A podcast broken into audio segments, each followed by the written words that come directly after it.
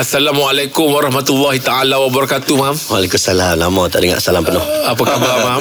Baik. Mudah-mudahan sihat hendaknya, Mam eh. Alhamdulillah, Kalau ada kesulitan mudah-mudahan ditunjukkan jalan keluar. Amin. Amin. amin. Ah, Okey baik mam Ah, Orang-orang yang baru balik daripada Turki ni Memang kita Yelah baru sampai ni Ambil berkat dia lah Im eh ha, kan Sebab dia pula pergi belajar Im kan ha, Itulah Turki, eh?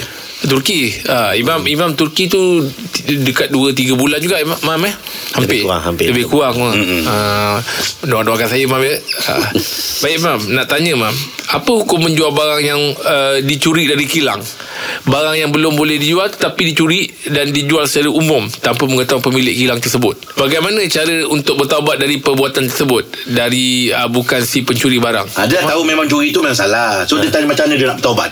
Ko- confirm awal-awal pertamanya curi haram. Ya. Ah, barang kilang dia duduk kat kilang dia pergi ambil barang kilang dia pergi keluarkan dan jual Ah. itu bukan hak dia. Ah. Ah, itu haram dan sebagai ulama masukkan dalam bab hukum dosa besar. Iyalah. Ah, sari kuat sari kuat faktor aidihuma Hmm. dalam hukum bila masuk dalam hukum hudud bermaksud dia satu dosa yang besar. Hmm. Jadi kalau kita cerita tentang macam mana pula dia nak kembalikan hak ni. Ah. Ah, tu cerita saya waktu zaman remaja dia tanya. Lepas PM kerja kat kilang saya ambil macam mana nak balas balik.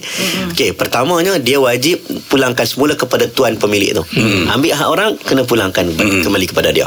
Nombor dua, sekiranya dia tidak mampu untuk memulangkan. Tak tak owner kilang Jepun. Ha-ha. Kan kalau kita pergi Jepun tak boleh kan. owner, owner kilang Jepun.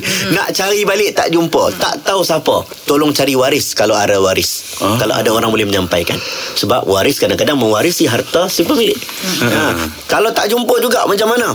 Pertama, taubat kepada Allah Subhanahu Taala, istighfar banyak-banyak dan kalau kita tahu nilai berapa barang tersebut, kita boleh buat tazkiyatul mal. Tazkiyatul mal ni maksudnya contoh nilai barang tu 100, kita ambil lah 100, uh, fatwa kata bagi kepada badan-badan kebajikan pun insya-Allah. Ha, bukan niat sedekah, niat kata dosa yang aku buat ni aku nak bersihkan harta aku. Ha, sepatutnya pulangkan semula tapi kalau tak ada kita istighfar dan buatlah penyucian harta. Terima kasih mam Terima kasih, Mam.